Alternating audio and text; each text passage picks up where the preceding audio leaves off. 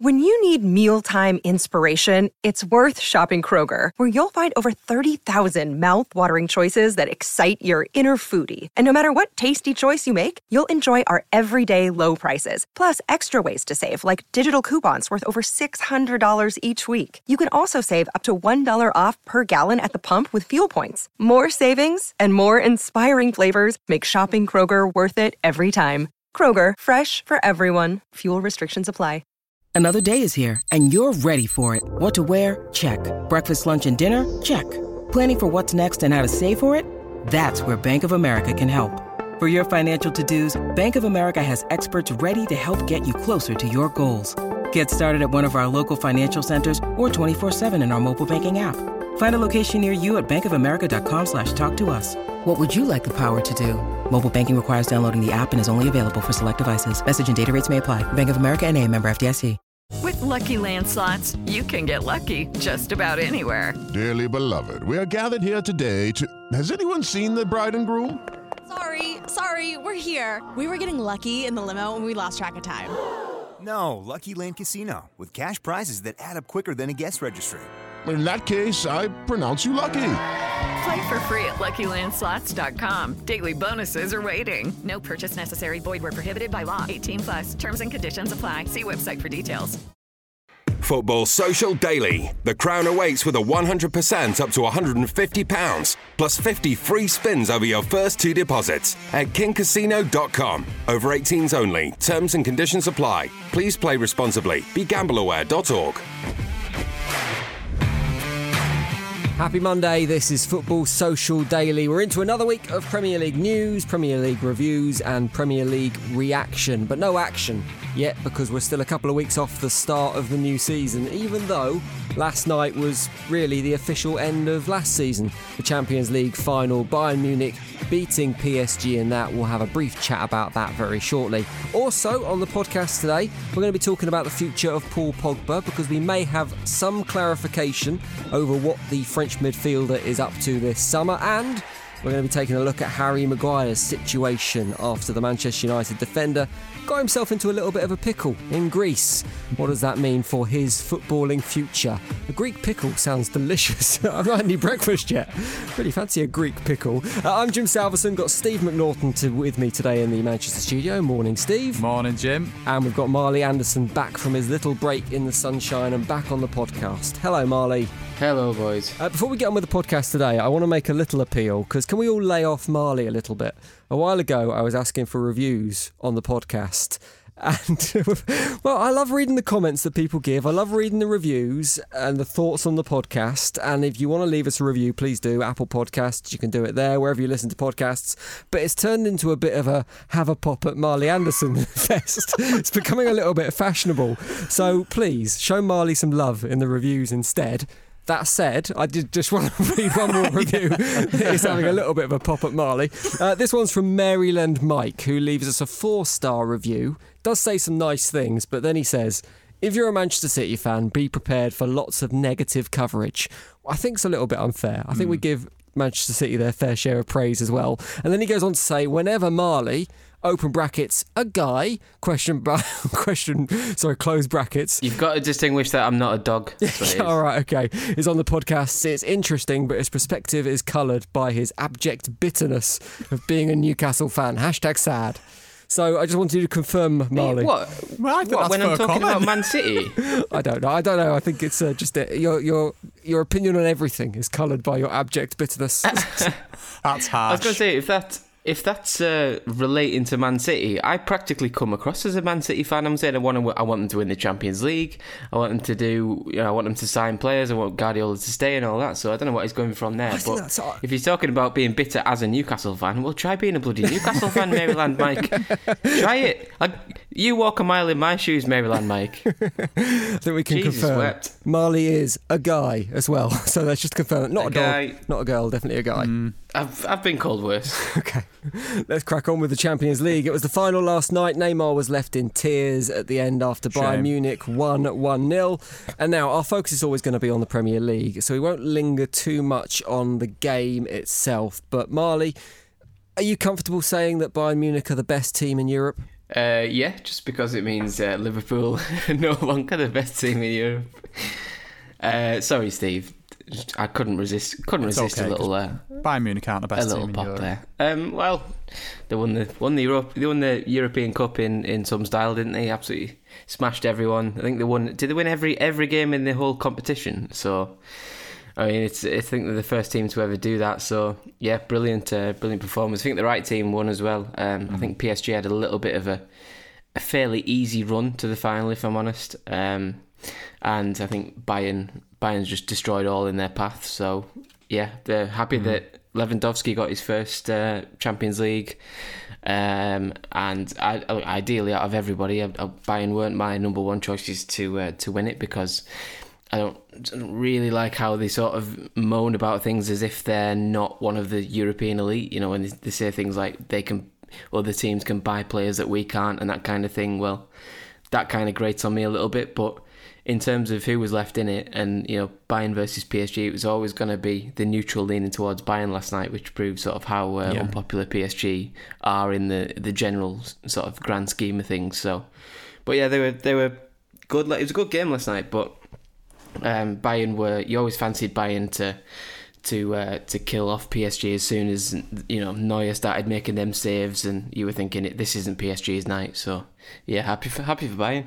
How does it feel, Steve, to relinquish that European crown as a Liverpool fan, to hand it over to Bayern? I guess that just makes Jurgen Klopp and co more hungry to get it back next year. Yeah, you know, we, we went out to Atletico, didn't we, in the, the round of sixteen, and I think that um, uh, what's frustrating about it is that it was it was a couple of errors from Adrian that cost us that tie, and that's just the way it goes in football. And I think Bayern are worthy winners this year. Um, I'd love to play Bayern sometime soon, because I think I think Liverpool would beat Bayern Munich. Um, really? Yeah. We, well, we went to the Allianz last season and beaten three one on the home turf, didn't we? And um, you know, after a nil-nil at Anfield in the first leg, so I think we, we're obviously the last team to beat him in Europe. And um, I just think in a, in a one-off game, I think Liverpool would do him. Hmm. And um, you Even know, with I the think new that, manager. Well, with Hansi Flick, well, he can't go. Did, he doesn't go on the pitch, Marley, and play the game uh, for them. Yeah, did they have Kovac last time you beat them? Uh, they did have Kovac, yeah, last Oof. time we beat him. But I, I'd, I'd, I'd fan, as a Liverpool fan, I think most Liverpool fans would fancy a match against Bayern. Mm. Um, and um, but they're they're worthy winners. I mean, what they did to Barcelona was incredible to watch. And um, obviously they stuck seven on Tottenham in London, yeah. didn't they? And they, they give Chelsea, I think they were about seven or eight on aggregate to Chelsea as well, weren't they? And you you can't argue with that. And, and Bayern is a, a, a team packed with quality. Um, you know, and yes, there's there's ways that Bayern Munich do their business, um, certainly where the Bundesliga is concerned, which, you know, does ruffle a few feathers. And um, and there's the, the, the valid point that, that Marley made as well about the signings that they've made. But, you know, they did a deal for Coutinho with an option to buy for one hundred million, and um, they signed um, Leroy Sané for, what, fifty-five-ish, something like that. So they do throw money around mm. Bayern Munich. I mean, he's got to come into that Bayern Munich team as well, remember. Yeah, and That's I think, you know, but, three. you know, Thiago is going from the Bayern Munich team, and, um, you know, he'll be a miss for him, because, again, he, he was great last night. And, um, yeah, they're, they're worthy winners. Congratulations to them. You know, we're tied with them on six each now. I'd love to meet them uh, in the Champions League next season. And, um, you know, because hopefully it's not in the group stages, I, you know, because I think we'd be probably two of the highest seeds in the competition, but I'd certainly love to get Bayern in the knockout stages next season. Loads of talent on show last night for both teams, some of world-class players. Who would you want to see in the Premier League? If you could pick one player, either from P S G or Bayern, and go, we'll bring them into the Premier League, who would you have? Because, I mean, Lewandowski is obviously yeah. I mean, that bloody fantastic. dust cloud ruined his Blackburn dreams. you know, sorry, you know, from the volcanic uh, ash from Iceland, ruined his dreams. It could have been if a only, different path for him. I mean, I, lo- I thought um, a player who I had very little prior knowledge of, Kingsley Coman, last yeah. night was absolutely superb. Yeah, I thought he was very, brilliant. Very good. Who would you go for, Marley? If you were going to look at P S G and Bayern and bring one player into the Premier League, who would you fancy? Not necessarily for Newcastle. Oh, uh, there's only one person for me, and that is Eric Maxim Choupo-Moting. Bring him Ex-Stoke. back. Bring him back. um, no, um, out of the two teams, I, it's hard to look past Mbappe. Mm, um, however, quite a game last night. Mm. Yeah, he was. He, they did. They did quite well to to shut him down, really, and played played the right system, and I think Alphonso Davies, I just wanted to see that race. I wanted to see Alphonso Davies and Kylian Mbappe cover seventy yards in about four seconds last night, but yeah. I don't, to the best of my memory, I don't think it quite happened because they're on uh, on opposite wings for most of the uh, night, so that was a bit of a shame. But um, other than Mbappe, I mean, the guy who's who's uh, linked to come and, and sign for either Liverpool or Arsenal or whoever, Thiago, mm. he's an absolute joy to watch. I think just yeah, the, the things, superb. his his touch is ridiculous. Like, it's literally like he's got glue on his boot, and the things he does is like, he just makes the game look so easy. And then you go and play it in the park, and it's like, Jesus Christ, I can't even, you know, I can't even dream of doing the things he does that make, he makes look so easy, like bringing a ball down uh, from, you know, from a, an awkward angle, receiving it in tight possession, picking out a pass, both feet, brilliant. Um, he drops deep as well, Marley, doesn't he? You know, he can do yeah, it all. He can do everything. He can play more advanced, can't he, behind the behind the ten, I think, in his earlier career as a sort of number ten. He can play in a midfield three, and he can play the sort of quarterback-ish role, like like you're saying. So he can give a team so much, and I'm genuinely amazed that they're letting him go for thirty million. I don't understand what they... what they think they've got that's better than him, um, mm. other than possibly the next generation. Uh, Goretzka's pretty young, Toliso's pretty young, um, so maybe they're trying to move on and, and move him on in, in that kind of sense. But he's in his last year though, isn't he? He can sign for another club from the first of January anyway. Yeah, yeah, but he's he's still he's still only thirty and he's still in the team. So I don't know. Maybe maybe he's requesting a change. I, I'm not sure, but. Mm. Either way, it, his loss could be the Premier League's gain, because if he comes to the league, then it's uh, it's going to be uh, a very good uh, move for the neutral who likes to watch football. A couple of players on show last night that will be coming to the Premier League, or we think will be coming to the Premier League anyway. Former Liverpool player Felipe Coutinho, mm-hmm. who looks like he's going to be potentially coming to Arsenal. You'll be familiar with him from his time at Liverpool, Steve.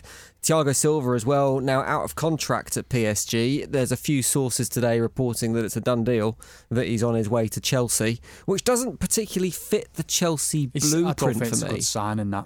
Uh, you know, with the greatest respect to Thiago Silva, I think at thirty-five years of age, I think I just think he'd be exposed in the Premier mm. League. I think, you know, obviously, um, you know, there's some quick players in Ligue one in France and that, but you know, the Premier League is at such a frenetic, rapid pace, relentless as well. Uh, it's Very different to Ligue one, where I, you yeah, get a week off I every now and again. That, that's it. I think that that pace will will. he'll struggle with. You know, is he better than what Chelsea have got at the minute? Um, potentially, but I think that him playing two or three games a week, uh, you know, for that team isn't going to happen. And I think that he will be exposed by, by quite a few um, attacking players in the Premier League. So it's free, though. I mean, I would imagine he'll be on a decent salary. Um, but I just think that, again, you know, you wonder why, you know, where Gary Cahill goes to Crystal Palace and you think, you know, I'm not quite sure what the thinking is there, you know what I mean? What do you think, Marley, about the potential signing of Thiago Silva? Do you think, does that make sense in your eyes to improve that Chelsea team? A team that doesn't seem shy of investing a bit of money at the moment. Uh, it's all, it makes sense and it doesn't, um, in the way that it makes sense that they need an experienced defender, I think, to, to sort of, you know, hold things together and, and come in. But it doesn't make much sense in the fact that I agree with what Steve's saying about playing multiple games a week. You know, at his age, I know he's he's fitter than anything. You know, he's fitter than, you know, most guys that are younger than him and that kind of thing. He'll have enough in the tank to, to get through a ninety game, a ninety minute game on a Saturday perfectly well. But then his recovery time might need uh, might need something. And if it does, then it it completely cancels out the um, the sort of advantage of, of buying him, because if you can't play every week, then all of a sudden, you know, in their mid- midweek games, you're back to square one, where you've got to mm. then thread together another centre-back pairing. Um, so it could be like Thiago Silva and Rodaiga, and then in midweek, you're bringing in Christensen and Zuma, and then Fikayo Tomori's not getting a game, and, you know, you harm his development by bringing in an, an older, you know, veteran centre-back like Thiago Silva. As good as he is, he's still going to um, shut the door on, on Tomori, you would think, who's probably at the bottom of that pecking order, because Lampard seems to like um, Kurt Zouma and, and Christensen a little bit more than him uh, in the second half of last season. So it's uh, it's a bit of a strange one. I have to see where it goes, because I wouldn't be surprised if he was a success, but I would have I would have a bit of uh, you know, a bit of trepidation with, with what he can bring to, to Chelsea in the long term. But it's clearly a risk they, they see as working. So, you know, let's let's see what let's see what happens.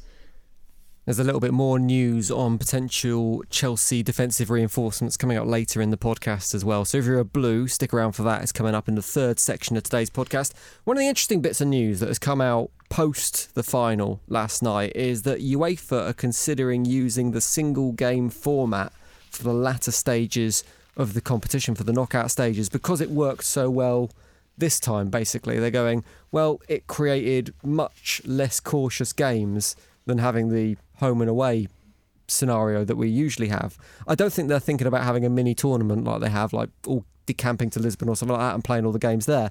But it could be one leg quarterfinals, one leg semi-finals. Do you think that would benefit the Premier League in any way, Steve? Um, well, I think obviously from a fixture point of view, it'd be better for everyone, wouldn't it? Because you know, there's there's um, uh, you know, there's one less game to play. Well, certainly round the sixteen, quarter final, semi final. Mm. Um, you know, so there's three less games to play, which w- which would be welcome. But um, I, I just don't think that. I'm not a fan of it. I like the two-legged European ties. I think certainly um, when the the kind of, you know, there's a two one lead somewhere and you've got to go over and kind of finish the job somewhere else. So I, I like the thrill of that. I like the, you know, the the excitement and the anticipation of all that. So I wouldn't be uh, pro doing that in my point of view, uh, from my point of view. But I think that um, we've had a unique set of circumstances this season, um, and we've just had to get it done and dusted in some way, shape and form. And I think, has it worked doing it this way? Yes, obviously it's very sad that the fans weren't in there, but I think long term, I'd sooner we sacrifice games in the Carabao Cup than, mm. than do this. If you if you're in the top four in in this country, um, I'd sooner that we didn't participate in that. You know, and we we we kept the Champions League in the format that it is. You're in a similar situation to me here, Marley. Neither of our teams are going to be bothering the Champions League anytime soon, and it, it feels to me. I mean, I kind of get what Steve's saying. It's not as fair to have a home and away leg, but you look at the games that took place in this year's Champions League as a single leg, and they were more exciting. Mm. Yeah, uh, it was exciting because you only get one one shot at it, don't you? You only get yeah. ninety minutes. Um, the advantage of of two legs is also its disadvantage in the way that um, they can be a little bit more tactically based. Um, so you can have teams, you know, shutting up shop a little bit in the in the away leg, thinking we'll get them back to ours and we'll we'll go for it. Um, and sometimes that that. leads to slightly less exciting uh, ties. If you look at how Atletico Madrid play, um, for example, you know that they're going to do that low block at one in one of their ninety minutes. They're going to shut up shop and soak up everything and frustrate teams. Um, so it might lead to more games like that um, if you do keep the two legs. But if you go to the one, it's more of a one-off shot, and uh, you know, it's sort of winner takes it all kind of thing. Um, And I'm not I'm not opposed to it, to be honest. If if we get to a point next season where some of Europe's been shut down by a second wave, for example, it wouldn't surprise me to see to see it come back. Um, mm-hmm. And I, I, yeah, I wouldn't be opposed to it because, you know, like you say, I'm a neutral. My team's never going to be in it. Um, so let's bring it on. I think it was a bit of an offhand comment at the moment, so no firm plans that it's actually going to happen, but an interesting proposal if it does. All right, we'll leave the Champions League there, and we're going to focus on events closer to home. Not that much closer to home, because we're going to go to Greece, where Harry Maguire is in a spot of trouble, and we're going to talk about that next on Football Social Daily. Football Social Daily. Get ready to play with a one hundred percent up to one hundred fifty pounds plus fifty free spins over your first two deposits at king casino dot com. Over eighteen only. Terms and conditions apply. Please play responsibly. be gamble aware dot org. Football Social Daily. Subscribe to the podcast now so you never miss an episode. Welcome back to Football Social Daily. Now, as we were recording this podcast on Friday, the news broke that Manchester United defender Harry Maguire had been arrested in Greece after some kind of nightclub bust-up. At the time, it was only rumours, so we took the call not to mention it on the podcast because it was only just seeping through. But since then, the story has unfolded a little bit with regards to what may or may not have happened. As always, there's a lot of rumour, and as always, there's a lot of people guessing as to the exact events. But the papers are reporting that Harry Maguire did get into a scuffle in a night spot in Greece. Allegedly, he was verbally attacked. Some of his party were physically attacked. That kind of escalated. He retaliated. A fight broke out and it ended up involving some of the Greek police. He has been charged with assault. He's been charged with attempted bribery as well, both of which he has pleaded not guilty to.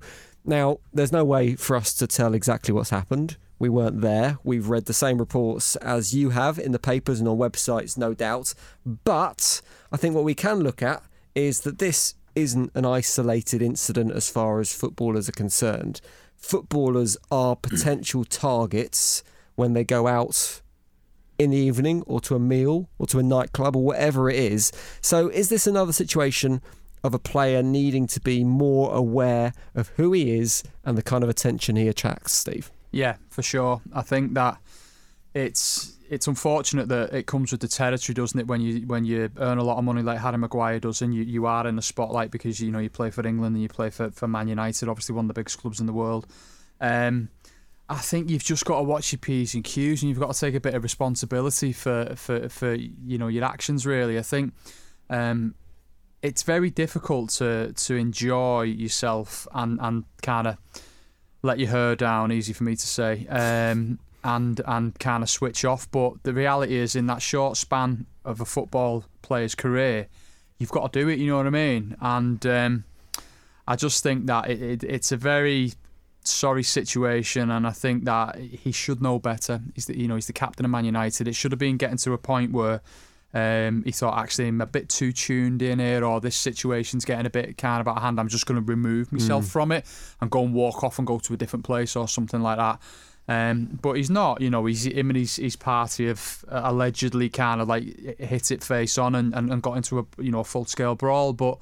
It's just disappointing when you see footballers do this, and I think everyone concerned, certainly from a Man United point of view, was just thinking it's just the spotlight that we don't need on it. And I think, you know, one of the charges in particular is very, very serious. Uh, the other one, the, the others, you probably get a slap on the wrist for. Um, but you know, the papers are saying that the bribery is the most serious mm. one, where he's tried to bribe a police officer allegedly.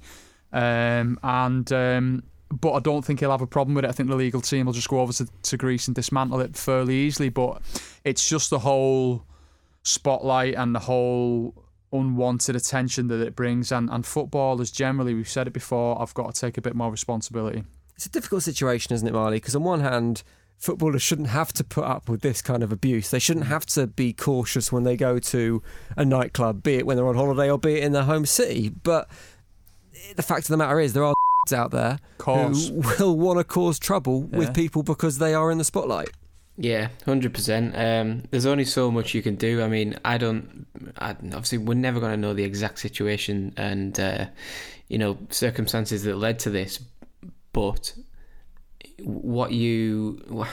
I don't believe Harry Maguire went out looking for trouble. I don't believe he, he instigated it. He probably just protected himself, and you know he was probably getting abused, as as the reports have said, and people were shouting, oh, you know, you're you're rubbish, your team's rubbish, you're not worth the money, blah blah blah, things he's heard, and he's probably just sat there having a. I think it was he in a pub or a bar, and he was probably just sat and having a meal or a quiet a quiet mm. drink, trying to mind himself with his uh, with the people he was with, his sister and his girlfriend and a few mates or whatever, um, and then this happens, and sometimes it can be hard to.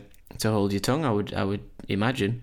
Um, so when it when they crossed the line, um, you know, he, he did obviously made a mistake, but you could understand it from a human level. If somebody was shouting abuse at you in the street and coming up and getting in your face, you would you would have a problem with it. You would. You, it's hard to, to walk away, and sometimes if if you do try and walk away, people don't let you don't let you do that because they're so intent on getting something out of you and getting a rise out of the out of you, and if. You know, if, if if attention turned to his sister, for example, or whoever it was, and they were saying you're a, you know, nasty, calling her nasty names and stuff like that, then you know it, it comes into it that you've got to sort of prote- protect your family a little bit as well. So I can understand why his the humanity, the human sort of nature came in, and and he, he made the mistake he did, but. You know, it's hard to it's hard to say that he's completely like you know completely out of line because I think a lot of people would have done that in that situation. Um, but one, I mean, one thing I was thinking about it as well. The I very much doubt you know, we're seeing reports like his sister was stabbed and stuff like that. Like, I I think a lot of it's been sort of lost in translation a little mm. bit, because I, she wasn't, she probably wasn't stabbed, but probably a glass broke and cut her arm, mm. something like that. You know what I mean? Like, and everyone's like, oh, his sister got stabbed, so, you know, he's uh, he's protecting her. Like, he, yeah. I doubt it, because I, I, unless I've missed something, she hasn't been to hospital or well, anything, has she? She's not, not in any danger. She, she's all right, so, I, but still... If a glass broke and you've seen blood on your, your sister, you kick off, and it's you, you can't help that. Like, do you know what I mean? Like, if you if one of us seen our family with blood all over their arm from a, a broken glass and a bunch of lads shouting stuff at you, you would you would go for them. I think this raises an interesting point that I wanted to come on to anyway, and it's in terms of the way the story has been reported in the British media, and no doubt that these reports have coloured our opinion of the story somewhat. Very much the tone has been in defence of Harry Maguire, mm. saying he was provoked, saying his sister was stabbed in some way, saying his behaviour was out of character for him as an individual. And you compare that in the way to, say, for example, Raheem Sterling is portrayed or has been portrayed in the media uh, when he was vilified for buying a house for his mum. Mm. It's a really uncomfortable juxtaposition yeah. that we find ourselves in, that... We have two England players, both young, promising talents, although, I mean, Harry Maguire's not that young anymore. Still probably getting into the P F A Young Player of the Year award, but not that young at twenty-seven. thirty-one. Yeah, but there's there's a, there's a stark difference between the way they are treated mm. in the media. And to me, there's only one obvious difference as to why that might be. Yeah. It's it's a really sad state of affairs. And I don't... I mean, you don't want to call out the British media for institutional racism, but it does seem to be apparent, Marley. I don't, I don't think it's the most wild uh, accusation you could ever definitely not uh, you could ever come up with, to be honest, mm. Jim. Um, mm. Yeah, you've seen things like this, um, you know, for years. You know, with yeah, how the certain treatment of certain players has been. Um, I'm not quite sure how this exactly relates to to Sterling, because he hasn't been in a similar situation. No, um, no, it's been a it, much, a much, much. less dramatic much. situation, but handled in yeah. a much much more vilified way. Yeah, which is which is the the point, I suppose. You know, they're they are guilty of things, the media. They are guilty of spinning things and suiting their their weird agendas and and that kind of thing. And yeah, obviously it, it it's wrong. It's a, it's a massive issue. Um, but I think with the the light, we're now sort of shining on the problem. If you, I think if uh, you'll start to see that hopefully less and less, because, you know, there's now a, a genuine movement that everybody's aware of it. So all of a sudden, if you do it, then you become, you know, the the thing that people are trying to destroy, kind of thing. So mm. hopefully it, it goes away in the future. But I mean, as I always say on whenever... Um, we talk about racism on the podcast, I always say that it, there's never been a time in my life, your life, Steve's life, or the life of anyone I can think of where racism hasn't been a problem. So um, it's always been a problem. So all we've got to try and do is sort of control it a bit, a bit more, and hopefully these type of headlines uh, uh, are stamped out in the future, and we can we can try and actually treat incidents for what they are, rather than what we're trying to make people think they are. On the topic of Raheem Sterling, we know what happened when Raheem Sterling and Joe Gomez had a bust up in the England canteen a couple of seasons ago, and we know the fallout for that, and the was it both players that ended up not playing for England in the wake of that, or was it just Sterling? I forget now. I think Sterling got dropped. Just Sterling was dropped. Um, well, we've got England games around the corner. Hmm. Southgate has proved himself to be a manager who I think handles this stuff quite well, but mm. also doesn't tolerate any kind of what he classes as behaviour that doesn't reflect his players as model professionals. He was a model professional himself, I think it's safe to say. Do you think this is going to affect Harry Maguire's selection for England in the upcoming international games? No, uh, I think that I think it's just probably a conversation between Gareth and, and Harry.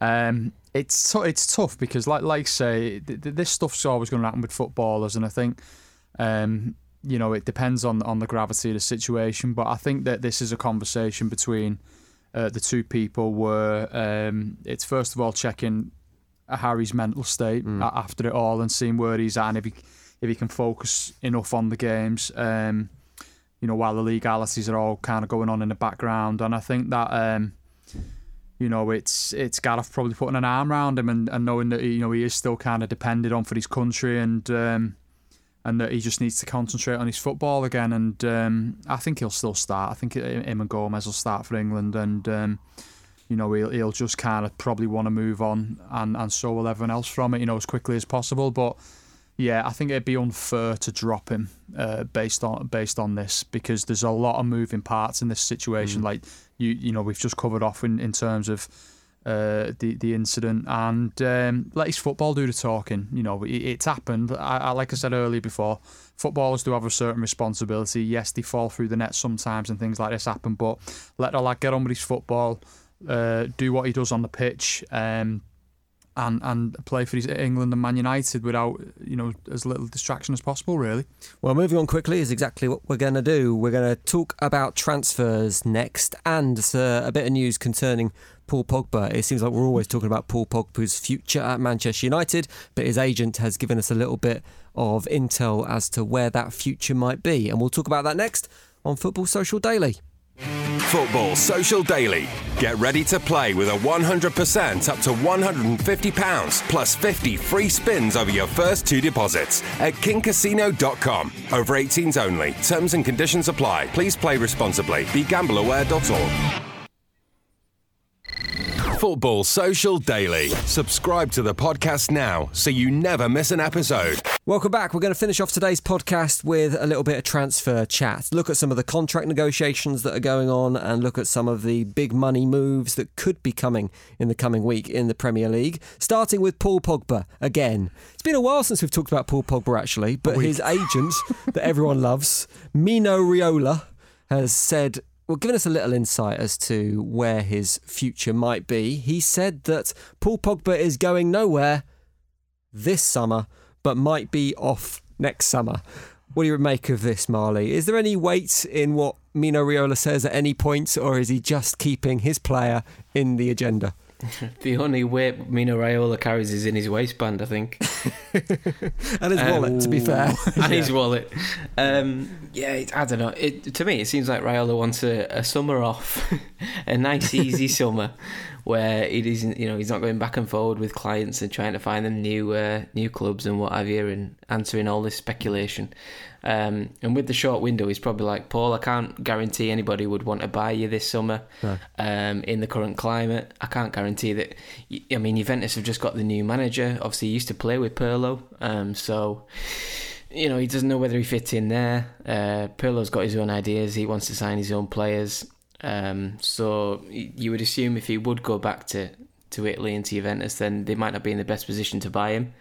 Um, I think maybe, you know, you're looking at P S G. They've just, that's another potential uh, place for him to go. I think obviously they've just got to the final. They, they'll probably feel that they don't need much more in terms of, of going all the way in Europe and winning the one that, that they've wanted to win for, you know, five or six years now. So it's just not the best window to move. It's not the best opportunity. Sometimes you have to, you know, sit and wait if you do want to move. But mm. it's good news for Man United. I think they're in a good position now. Obviously, they can have a full season with Pogba and Fernandes partnering each other. They can look at other areas of the team now because they they've got that midfield sort of, the two starting midfielders, their two stars uh, on board and, you know, not distracted or anything like that. So it's good news for, for United, and they can have a nice uh, a nice summer where they can say, right, okay, we need we need to, we need to go and get a winger now. We need to go and get a left back mm. and sort out the goalie situation. So it's one thing checked off the list for, for Solskjaer now. So it's uh, it's happy days for, for Man United because it's good news for everyone, I think. How much good news is it for Manchester United though, Steve? Because I think about Paul Pogba, and when he came to Manchester United, he was touted as one of the best, if not the best, midfielder in the world. I can't remember the last time he had a good game. I can't remember the last time he had a game, actually, for Manchester yeah. United. How far has his star fallen now from where he was when he joined Manchester United for eighty-nine point nine million quid? Yeah, seems a long time ago, that, doesn't it? You know, where they've, they've let him go to Juventus on a free or whatever it was, and then they paid ninety million yeah. nearly to sign him back. Uh, I just think, you know what, I think he's probably not even in the top five midfielders in the country, never mind. Um, you know, they're kind of best. I Who just are we think... putting above him then? Well, that's a different conversation, you know what I mean? I'll have to get an option. Had to spread the spreadsheet. Jordan Henderson. Uh, but, you know, Mark I think Noble. that... Um, uh, Mark, no- Mark Noble's a good shout. I just think if we're doing he, that, we're having John Joe Shelby in that. Exactly, yeah. Matty Longstaff with his two-year deal, Marley, congratulations. And um, I just think that... Um, Yeah, he don't take games by the scruff of the neck. He doesn't kind of massively impose mm-hmm. himself. Chips in with some goals now and again, and I think obviously he's lost penalty duties because Fernandes is seems to be getting one every game. Yeah. You know, and I just think that um, United probably, you know, wouldn't miss him that much if he did go. I think you know they, they probably got other options they could pursue, other people he could bring in, or someone they could promote, you know, promote. But I just think that the guy's stealing a living. To be fair, I think you know the the, the cash that he'll be on. I mean. He must be on three hundred grand a week at least, yeah. I'm guessing. Um, and I just don't think he's value for money for United. I don't think they get the the, the, the return on that investment that, that they put into him. And um, I just think he flatters to deceive, doesn't he? You know, he's just, he's in there and he's got this kind of hype around him. But, you know, over the last three or four years since he's been back at United, it's like nothing's really mm. happened. Um, I think when Solskjaer come back in, he got about four or five goals quite quickly, didn't he? It was like, oh, here he is. But it's just like, yeah, I, I don't know. I mean, obviously there's a player in there somewhere, but I think he's going to be this type of guy that no matter where he is, he's always talking about his next move. I think it'll be an interesting season for him because Manchester yeah. United need him to have a good season do, to put yeah. some of that value back yeah, into him, even if back, they want to get They, they need him. someone to pay seventy, eighty million yeah. quid for him. And he's only going to do that if he has a really good season in the Premier League where people are going, actually... This is the midfield to sign. Yeah, and from what I hear, the kind of the feeling at Manchester United is the big players have been galvanised by Solskjaer. That's the effect he's had mm. on the club. So that probably is the right kind of environment that Paul Pogba can shine in. Yeah. Now there is a team building around him. So I guess we need to hold off till next summer. So we're talking judgment. about exactly the same yeah, thing. Yeah, and it'll all come round again. Uh, let's move on to Sheffield United. They've renewed some contracts, which isn't the most exciting news in the world, but I'm interested as to how this hints at what's going to happen to Sheffield United this summer and also next year, because they've renewed the contracts of Phil Jagielka and Jack Rodwell, which to me, Marley, says we've not got any money to spend in this window. Yeah, it's not the uh, not the sort of most, what's the word, sort of inspiring sort mm. of news, is it? When Invigorating. You, when you yeah, it's, you know, Jagielka's what, fifty-nine seventy-one now, something like that. uh, but the thing is, like, they're not in the team, are they? They're not the squad players. Um, I'd forgotten Jack they even signed Jack Rodwell. Jack yeah. Rodwell must be laughing his off. Now, I mean, sorry I've just swore, but um, the guy is as... stole a living for about ten years, hasn't yeah. he? Uh, you know what I mean? Jesus Christ. He must just be putting the cones out in training or something like that. And, you know, Sheffield United have said, yeah, Jack's A one at that. Let's give him another twelve months. Jesus Christ. And you know wow. what I mean? Hey, Marley, get your boots on and head up to Bramall Lane. I'd fancy my chances, to be honest. Um, no, not in fact. Not I've, I've told the story many times about getting outplayed by Ravel Morrison at five-a-side, and if he can't get into the Sheffield United team, I've got no bloody chance. So, uh, but no, Rodwell, he's no, he's just not in the team, is he? He's not. Mm. He's even. I think it was only when the Premier League came back and the restart, he only got on the bench in the the extended bench kind of thing. So, uh, I think he made a couple of played a, a few minutes at the end of the season, but. I don't know. It doesn't. Uh, it doesn't really uh, inspire the Sheffield United fans. I think they. I think they desperately need a striker. Um, they've sorted the goalkeeper out because they've they've picked Aaron Ramsdale. Um, yeah. I don't particularly think he's the best keeper, but he's young and you would assume he's going to get better. So fine, uh, fair play to that. But probably a downgrade um, on Henderson. Definitely. Slightly, yeah. Uh, but to be fair, they were they were never going to get a goalkeeper as good as him again, unless they got him again. So, mm. yeah, that's that's a tough one. But yeah, I think they need a striker. So maybe maybe they're saving funds by extending contracts and, and then going big for a striker and a couple of others, maybe. But yeah, on the on the on the face of things, giving a, a new deal to to Jagielka might be like a, a bit of a. Uh, a bit of an emotional move, mm. keeping the Sheffield United lad at Sheffield United for another year until he retires or something like that. So we'll see. Uh, we'll see what happens. But they do need uh, investment in, in other areas pretty quickly if they're going to do as well as they have this season, ne- or last season, next season. It feels like it might be a bumpy season for Sheffield United mm-hmm. next season, particularly if other teams strengthen and they have lost Henderson. And I know we wrote them off last term, and that proved to be a completely false suggestion. But I mean, it does feel like maybe matching this season's success next season could mm. be a bit of a stretch. Let's move on to Chelsea, because we've been talking about them signing defenders for ages. We talked about Thiago Silva potentially going to Chelsea earlier. Ben Chilwell's another name they're after. fifty million pounds is the price tag if they can prise him away from Leicester City, apparently. The Sun reporting that he's going to see a specialist over a heel injury that could derail the whole thing, Steve. Mm. So, First Observations is the newspaper that's reporting that. uh, we've got to take that tongue-in-cheek um, because, well, I say a newspaper, but well, let, let's not get me started on that as a, as a Liverpool fan.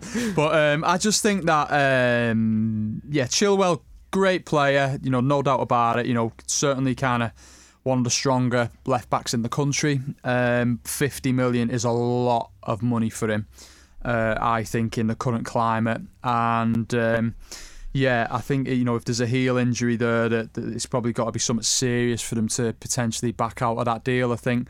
Um, you know, unless it's, you know, if it's something on his Achilles that is likely to cause a problem mm. in three, six, nine, twelve months' time, uh, they'll, they'll be quite right to have reservations about it. But I think they'll be trying to get navigate the way around that, Chelsea. I think if they've identified him as the answer at left-back, you know, they want that kind of marauding left-back who can track back and get up and down the pitch and, and defend when necessary as well.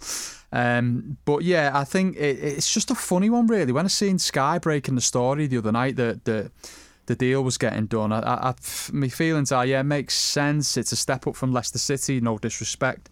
Um, but I think for that level of cash, I was like, wow, that that's pricey. I mean, I've, it's weird, because I'd not heard about any potential long-term injury that Neither Chilwell had. This is news to me, but this is something... Or that's is been, it? yeah, this is something that's been dragging on for... I guess January mm-hmm. was probably when this was being discussed the first time, potential move for Chilwell for Chelsea. So there is something that's delayed at Marley. Yeah, um, but then again, maybe this is just one of them uh, them throwback to that story that always makes me laugh when Tony Pulis turned down signing Demba Ba because he uh, his knee was a ticking time bomb. um, and it ne- it simply never went off, and he scored about eighty goals in the Premier League or something mm-hmm. like that, whatever his crazy record was. But... Obviously, the, you know, you've got to do your your, your uh, due diligence when you sign a player for a large amount of money who you expect to be your left back for the next, you know, six or seven years or whatever. But I, I think fifty million is good value for him, to be honest. Um, considering, I think is I was hearing earlier in the in the window and towards last season that they would want eighty million for him, mm. which is which is Mind very boggling. steep. Um, if but you if get it five comes seasons down to fifty, out of him. yeah. I mean, fifty million, same as Wan-Bissaka. Yeah. You know, them two are probably the, um, you know, two of England's fullbacks for the next, uh, what, again, five or six years. So fifty million in the grand scheme of things, I don't think is that much. Similar um, money to Sane, though, to Bayern Munich. What we're saying. Transfer valuations are just all over the shop at the moment. Exactly, yeah. which is what, which is why I kind of yeah, but, put my hand up at fifty million. Sa- in the current climate, yeah. that seems a lot. Yeah, but Sane is Sane was only fifty because of his contract. I think if he had four years on his deal, Sane would have gone for probably a hundred or hundred and ten in the current Didn't market. Did Chilwell so sign a deal twelve, eighteen months ago? I think he, I think he is under under a decent amount of contract. Mm. Yeah, because he only broke into the team two years ago, didn't he? So mm. I would assume they've got at least three years left on him. So they are selling him when they don't need to reduce his price, kind of thing. Mm. So. You know, it's not like nine o'clock at Asda where you have that that whoops uh, sticker and you slap that on him. So nine it's, o'clock. Uh, it's yeah, nine nine p m. It's about six He'd o'clock wa- near me, Marley. Is it? Uh, yeah. Christ, I need to. I need to get over to where you live. Yeah, totally. um, but yeah, Chilwell for me is is the best English left back by a country mile. So. If you're gonna if you're gonna go for someone, go for him. I think Chelsea need need to spend their left back. Marcos Alonso can't defend at all. Emerson's not really he's not really anything more than a sort of six six or seven out of ten player. He's not gonna he's not as bad as people think, but I think he's he's not as good as you need if if you're gonna sort of mount a title challenge. I think teams will always target him, but Chilwell for me is is only gonna get better, and fifty million is I think is a fair price. Incidentally, you you. reminding me of uh, Tony Pulis turning down the option to sign Demba Ba reminded me of something I saw last night during the Champions League final, and it resurfaced on social media that back in two thousand ten, West Ham made an offer to Santos of sixteen million pounds for Neymar. Uh, they, they attempted to sign Neymar for West Ham, decided against the deal in the end and signed Frederick Piquion instead. That is a, you can Google that story. Yeah. Around two thousand ten that was happening, which is the most West Ham story I think exactly. I've heard in my life. Yeah. Um, one final transfer. Marley, I'll let you take the lead on this, purely because I can't pronounce this fella's name. He's a Greek left-back. I'm pretty sure that all these Greek players are signing to the Premier League at the moment just to prevent me being able to pronounce their names. Uh, four point five mm. million quid on his way to Newcastle, and his name is... Uh, Dimitris Giannoulis. Any good?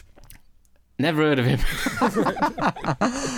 Not gonna lie, my Greek football knowledge isn't the best. You know, exactly. I'd never heard of Tsimikas, mm. you know, when we signed him from Olympiacos. It's like, I think the Greek league in general is so underrepresented in this country. We yeah. just, we're just not exposed to it. There was that one season where the Greeks came back from winning the um, the Euros, yeah, and suddenly there was a little influx of players. But other than that, it's a bit of an untapped minefield yeah. potentially. And as we know nothing about it, we'll leave on that little bit of insight yeah. And, yeah. and wish you well.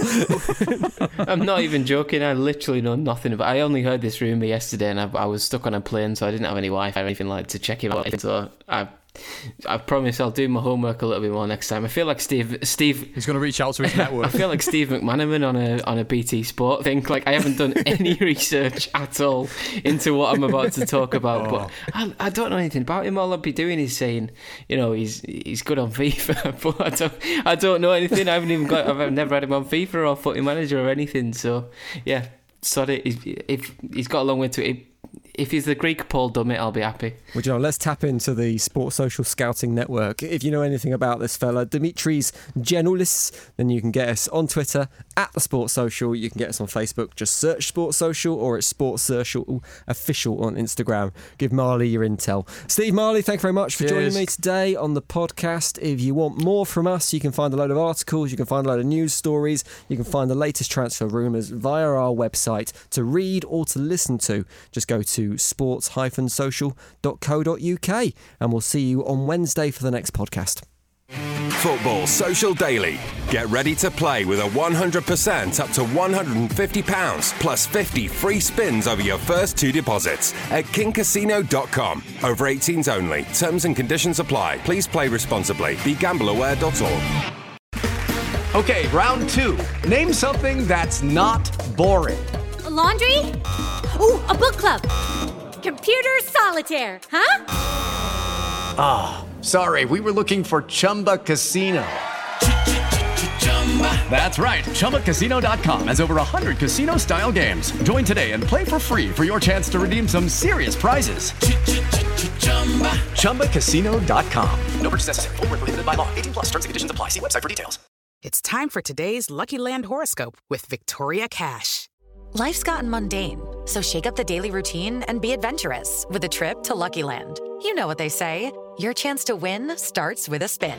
So go to lucky land slots dot com to play over one hundred social casino-style games for free for your chance to redeem some serious prizes. Get lucky today at lucky land slots dot com. Available to players in the U S, excluding Washington and Michigan. No purchase necessary. V G W Group. Void where prohibited by law. eighteen plus. Terms and conditions apply.